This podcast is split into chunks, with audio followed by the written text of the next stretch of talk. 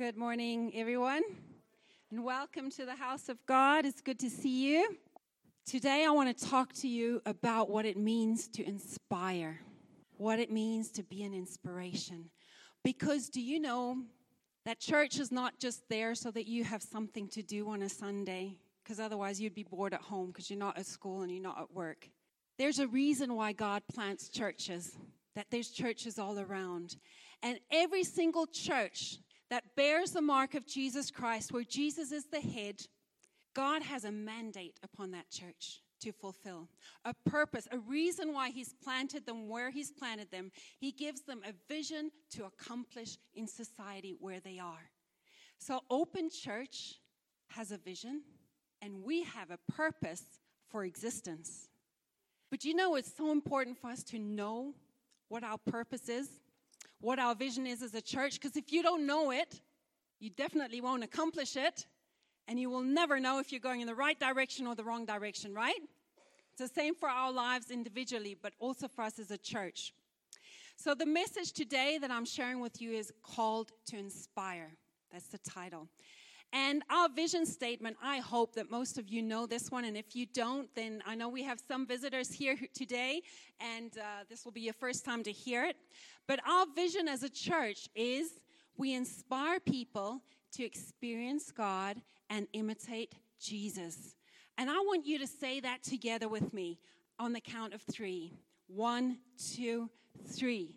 We inspire people to experience God and imitate Jesus. One more time. We inspire people to experience God and imitate Jesus. All right. Well, if we're called to inspire people, it's important we know what it means to inspire, right? And if we're called to inspire, what does this word mean? It's actually a very fascinating word because it's an old word. Back from the 14th century, it first came into use. And the word inspire comes from the Latin, the Latin root word for it means to breathe or to blow upon. Okay?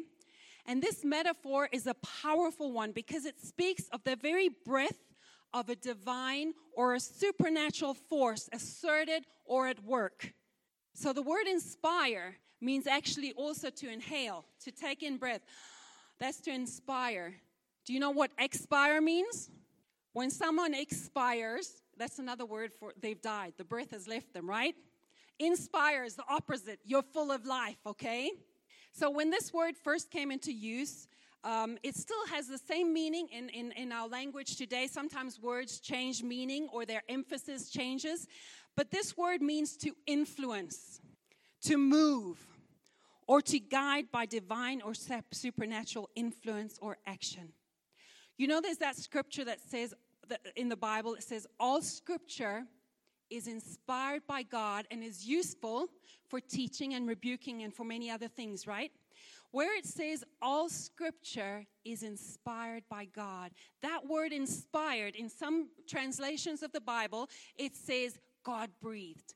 All scripture is God breathed. It's like the word of God, the black writing on the, the on you, in your Bible is just letters in a book. But when God comes and breathes life into those words, the Word of God becomes living and active. The Bible says that the Word of God is sharper than a two edged sword. That's a picture of the Word of God. But it's even more powerful than a two edged sword because it can pierce into the areas of your life that no sword can actually go, where it even divides between the motives, the intentions, the purposes of your heart. The Word of God can do that. It goes deeper than you. And sometimes we don't even know our own motives and why we do what we do. The Word of God can expose that. So, this is what the word inspire means it's the breath of God that comes in and brings alive. Another use of this word, as we were looking at here, is to influence and to move somebody. When you see something, you become inspired to want to and motivated to want to um, emulate or follow an example. Okay? So, for example, we have artists in the house here.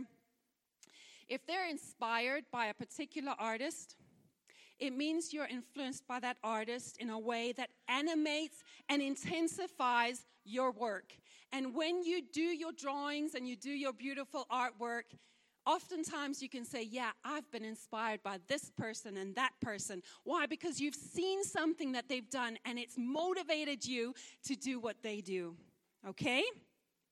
So you see something in another person that inspires you to action and it motivates you. So there are a lot of people that we look up to in, life. There are many well-known people who've uh, who, who, are alive today, also people who've passed away um, that we look up to as role models who inspire us. Think of people like Mother Teresa or Mandela or people like that. Maybe you've got sports icons. We have footballers in here who look up to Man U and uh, all of those different teams. You got your favorite players. All right. And um, sometimes when your teams have won, you are dancing with the biggest smile on your face. And sometimes when I meet you, I just know your teams have lost because there's no smile to find on that face, okay? So this is how we get inspired. There's one guy by the name of Michael Jordan. We have a basketball player in the house. I don't know if Simba's here today.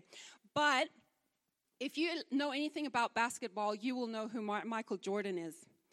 And this and I just want to share about his life. In the first training session that he went to as an 18 year old, um, for, he was an, a rookie for the Chicago Bulls.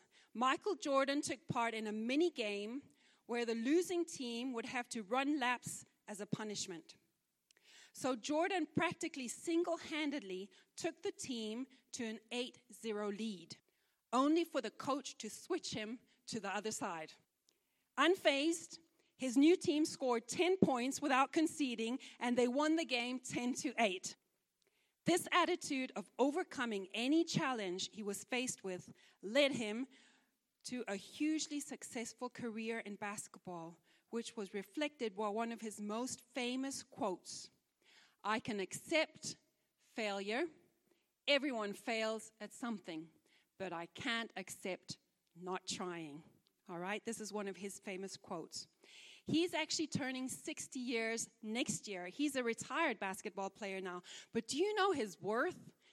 His net worth at the moment is 17 billion US dollars. A guy who is passionate about hitting a ball around and scoring into it. And people loved him. He was so inspiring. And this is what he did with his life. That's an inspiration, right? How about a politician? I think many of you know about Winston Churchill. He was the prime minister in the UK during the World War, Second World War, where the largest global conflict was of all time. His talent for inspirational speeches kept the British population going through these bleak years, with his never say die attitude spreading throughout the nation like wildfire.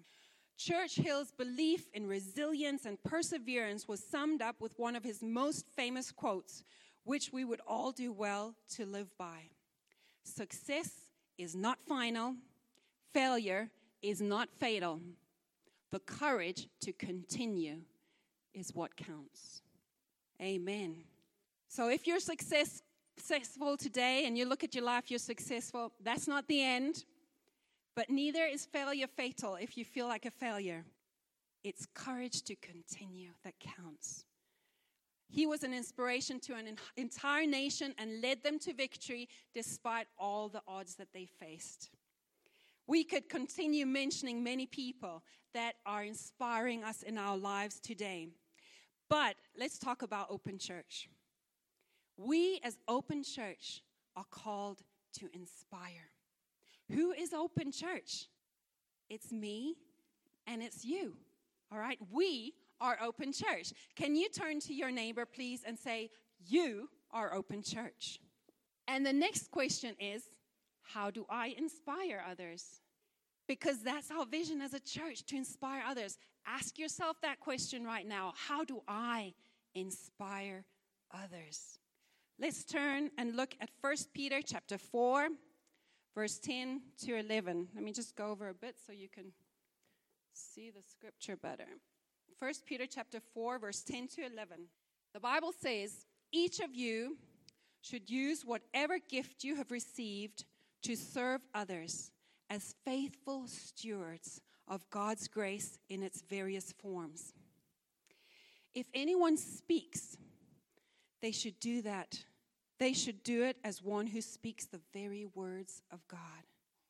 If anyone serves, they should do that with the strength God provides, so that in all things God may be praised through Jesus Christ. To him be glory and the power forever and ever.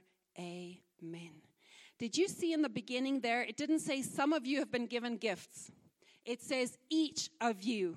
That means you, right there where you are, whether you recognize and realize that you have gifts or not, the Bible says you have. God has given gifts to each one, and we've all received them. And God's given them for a purpose. He's given them to you so that you can serve others. That's the reason. So that we can be faithful stewards of the grace that God has given you. So there's this gift that God has given you and given into your hand, and you are called to be a faithful steward of that gift. We've talked uh, talked in the last few weeks in our series of un, Unstrapped about being faithful stewards of our finances. We also need to be faithful stewards of the gifting that God has placed in us because that is an expression of God's grace in our midst.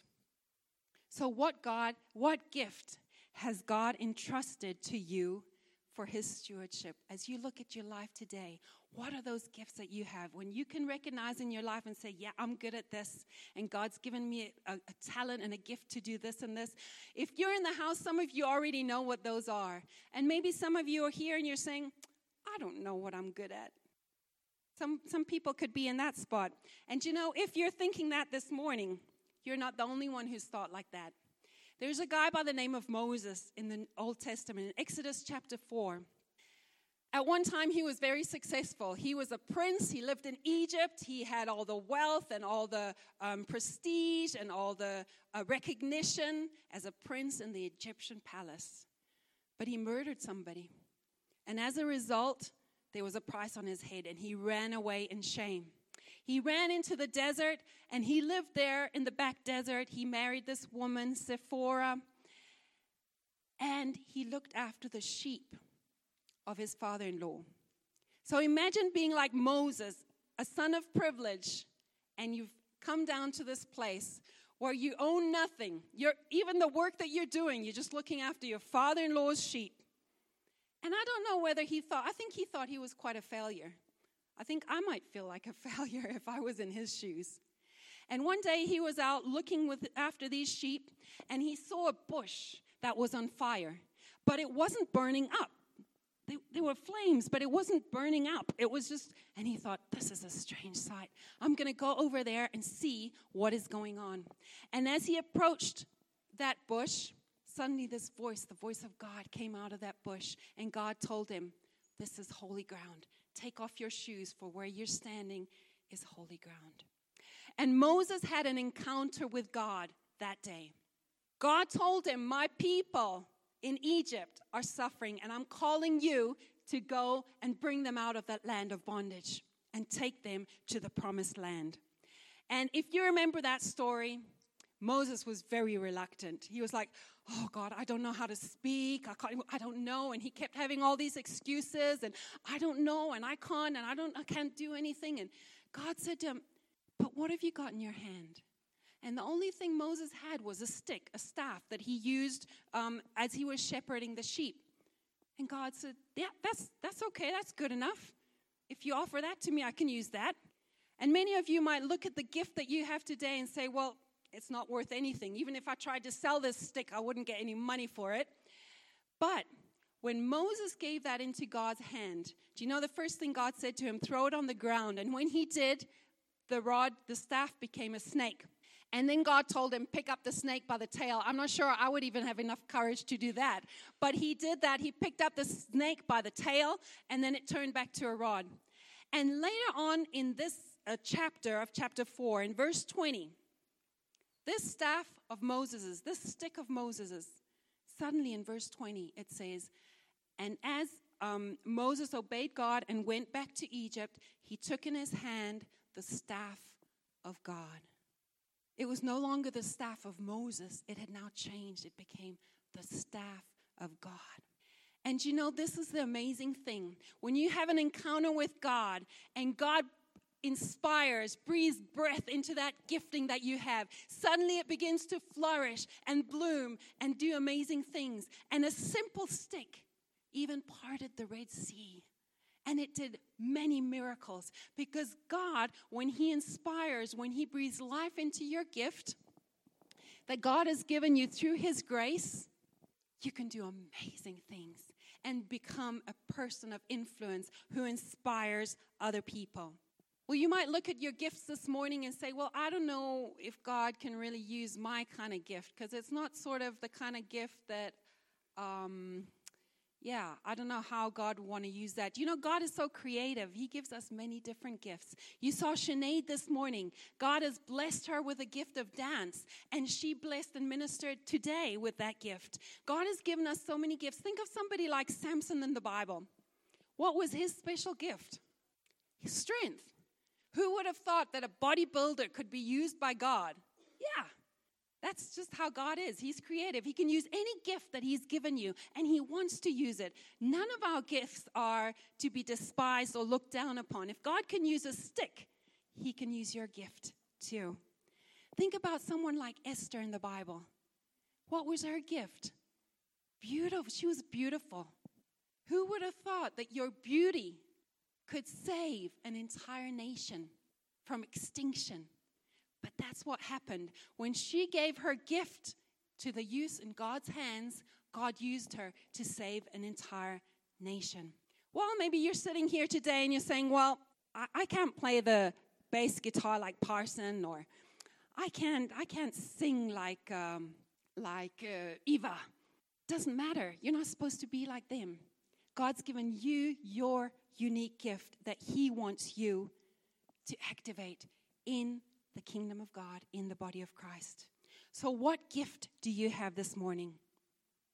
If you're willing to yield your gift to God, whatever that gift is, even if it looks like a small thing, if you're willing to yield it to God, He will breathe His life into that gift and it will expire. It will inspire others through your life and your gifting to experience God and to imitate Jesus. Second Corinthians uh, chapter 6 and verse 1 says, As God's co workers, we urge you not to receive God's grace in vain. So, your gifting is a grace upon your life. And the Bible says, Do not take God's grace in vain. That means that when God has gifted you, He's graced you. Grace is unmerited favor. You don't deserve that favor on your life, but because He loves you, He has put that favor upon you. He's gifted you with that. And the Bible encourages us do not take His grace in vain. How do we take His grace in vain? That's when you sit with all these beautiful, unique gifts and you don't activate them in your life. All right? So we shouldn't take His grace in vain. I'm going to ask the host to come with the pieces of paper because what we're going to do is hand out a piece of paper to you today. And there's some pens as well. There's not enough pens to go around, so we'll start from the front. And when you've written on your piece of paper, you're going to pass them on until everyone's had a pen and been able to write on a piece of paper. What I'd like you to do is to think for a moment about what are the gifts that God has graced you with, okay? And I want you to write that gift. You don't need to write your name on the paper, but I want you to write the gifts that you believe God has given you, that God has graced you with. Maybe the gift is still in a very uh, embryonic form. You haven't ever really used it, but you know in your heart that God's gifted me and called me to do this and that. And what we're going to do is we're going to write the gift on that piece of paper. And later on, as we get to the end of the service, we're going to have communion together and we're going to make an opportunity. I'll put a basket up here in the front. Once you've written your gifts on that piece of paper, I just want you to fold the paper and keep it with you until the end when we do communion. What we're going to do is, with that gift that God has graced you with, we don't want to take it in vain. So, this altar is the place where we do transactions with God on a Sunday. Okay? And when we do communion at the end, I want you to be coming up to the front with that paper in your hand and put it in the basket. And as you do that, that is your demonstration to God that I'm giving you my gift, God. Breathe your life upon this gift. Breathe your favor, the breath of God into it, so that that gift will come alive and that I will become an inspiration as I grow in that gift and calling that God has upon my life. Okay, so I just want you, once you've written on that piece of paper, you can give the pens back to the host and just fold that paper and hold on to it until we get to the end of the message this morning. Okay? And we're going to carry on now and look at Ephesians chapter 4, verse 11 to 16. Now, these are the gifts Christ gave to the church the apostles, the prophets, the evangelists, and the pastors and teachers. Their responsibility is to equip God's people to do his work and to build up the church, the body of Christ. This will continue until we all come to such unity in our faith and knowledge of God, God's Son, that we will become mature in the Lord, measuring up to the, to the full and complete standard of Christ. Then we will no longer be immature like children. We won't be tossed and blown about by every wind of new teaching. We will not be influenced when people try to trick us with lies so clever they sound like the truth. Instead, we will speak the truth in love, growing in every way more and more like Christ, who is the head of his body, the church. He makes the whole body fit together perfectly as each part does its own special work, it helps the other parts grow so that the whole body is healthy and growing and full of love. All right. Just see the beginning of this scripture again. Because God has given different giftings in the body. Your leaders in this church have different giftings by the grace of God that are upon their lives. But do you know what their role is, their responsibility? It is to equip you so you can do the work of the ministry and build up the church, which is the body of Christ, okay? So it's not, you might have seen other things in other churches, but this is the word of God, and this is what we want to practice. We, as your leaders, our responsibility is to equip you. And this is why I'm talking about you guys being an inspiration. It's not enough for your leaders to be an inspiration in your lives. You yourself need to be an inspiration because that's what God has called us to do. Let's look at the last verse um, here again, verse 16. Jesus makes the whole body fit together perfectly as each part does its own special work. Your gifting is that special work. It helps, as each of you do your giftings, it helps the other parts of the body grow so that the whole body is healthy and growing and full of love. Isn't that a beautiful picture? A body that is healthy and growing and full of love. How does that come about? When each one does what God has uniquely called them to do, and your gift strengthens your friend's gift, and together we build each other up until we are a healthy body, glorifying God in the way that we live. So, my dream as pastor, together with our leadership team, it is our desire to see all of you activated in your giftings, each and every one of you that you take ownership of the vision that God has given us, fulfilling a role, growing and flourishing in the house of God. Ephesians 2 and verse 10 says, We are God's handiwork, created in Christ Jesus to do good works, which He's prepared in advance for us to do. So, God has already, with that gifting He's graced you with, there are also works that He's prepared for you to do. And God wants to activate that gifting, breathe life into it, so that you can fulfill those works that He's called you to do. An open church will only look like the open church God wants it to be. God, open church will only fulfill its mandate as each one of us do our part. So, we'll be starting a new series next week already, and it's called Dining with the King. And here's an opportunity for all of you to get involved. Next Sunday already, our women, women are doing the first Sunday. then the youth are doing a Sunday, and the men are doing a Sunday. And we're giving you opportunity to put your gifts to good use. And if you come to this church every Sunday and you're like, shame, this stage looks so boring. I really just wish I could just do something. There you go. There's a gift identified. Next Sunday is your opportunity to light up the stage with your creativity. Or come and pray. Come and help with the setup. Do you realize, guys, some of you get out of bed, quarter to nine, and you show up here half past nine when we've already started.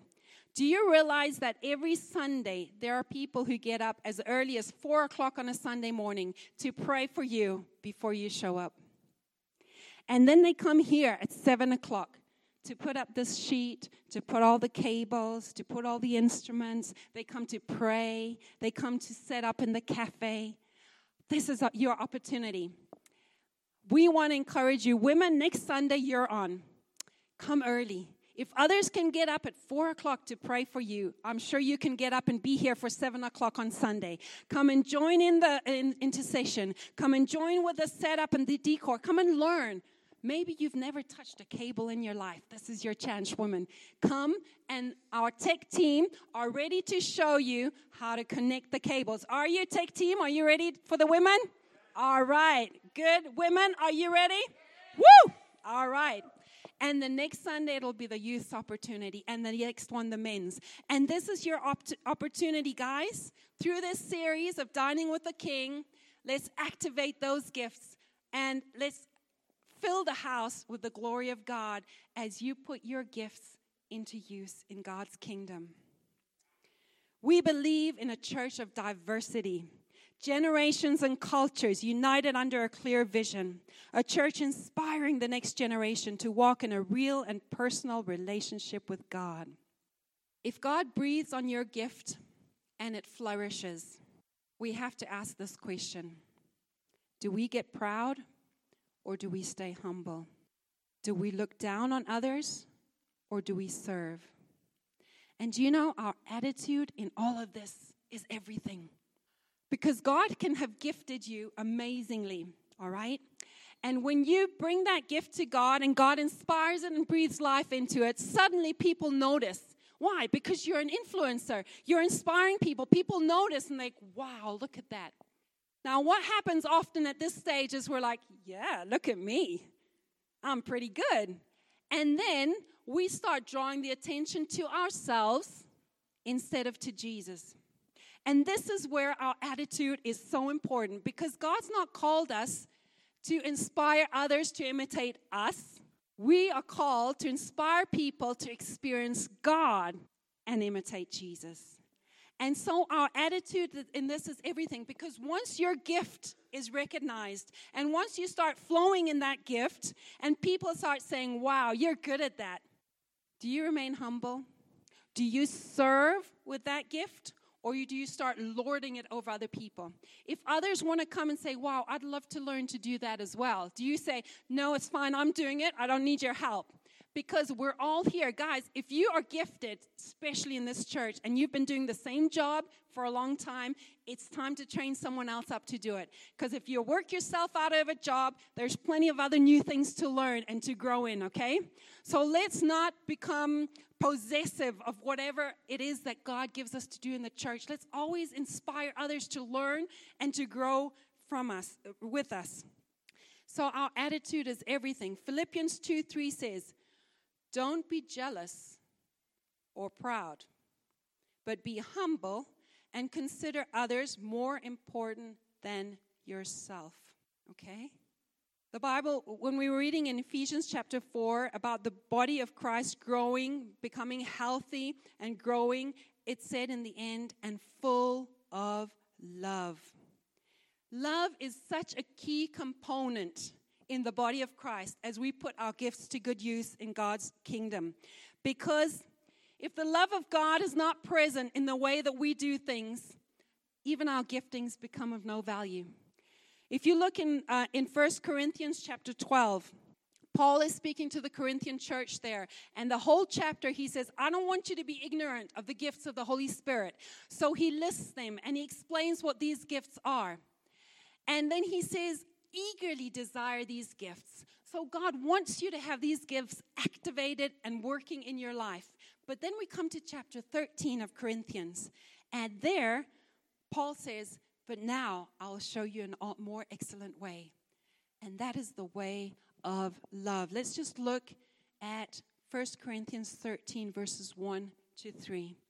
It says, If I could speak all the languages of earth and of angels, but didn't have love, but didn't love others, I would only be a noisy gong or a clanging cymbal.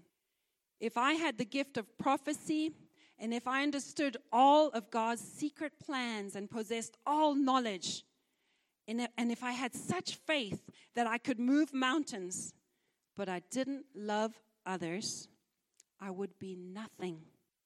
If I gave everything I have to the poor and even sacrificed my body, I could boast about it, but if I didn't love others, I would have gained nothing. So here it is, I'm talking about the attitude that we have when we use the gifts that God has given us.